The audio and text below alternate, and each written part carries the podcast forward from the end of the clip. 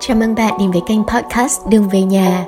Như chính tên gọi của nó, Đường về nhà là nơi những mẩu chuyện đi để trở về của những người Việt trẻ được kể lại, lắng động và đúc kết. Qua mỗi tập podcast, chúng ta sẽ làm quen với những vị khách mời đến từ nhiều nơi khác nhau của Việt Nam. Họ là những người trẻ, trải qua thời niên thiếu bên lụy che làng và có cơ hội vươn ra thế giới để đón nhận tinh hoa của nền học thuật nước ngoài.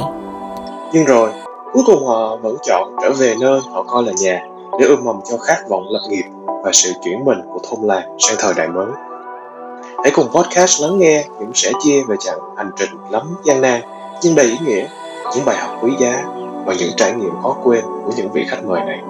Dự án podcast Đường về nhà hy vọng sẽ tiếp thêm sức mạnh và đồng hành cùng các bạn đã, đang và sẽ đi trên con đường ấy. Mình là Sĩ. Mình là Ngọc. Mình là Linh. Chúng mình sẽ đồng hành cùng bạn đều đặn qua các chương trình podcast vào mỗi tháng. Để tìm hiểu thêm về dự án này, bạn có thể truy cập vào Facebook podcast Đường về nhà. Cảm ơn bạn đã lắng nghe và hẹn gặp bạn ở số đầu tiên vào tháng 8 này nhé.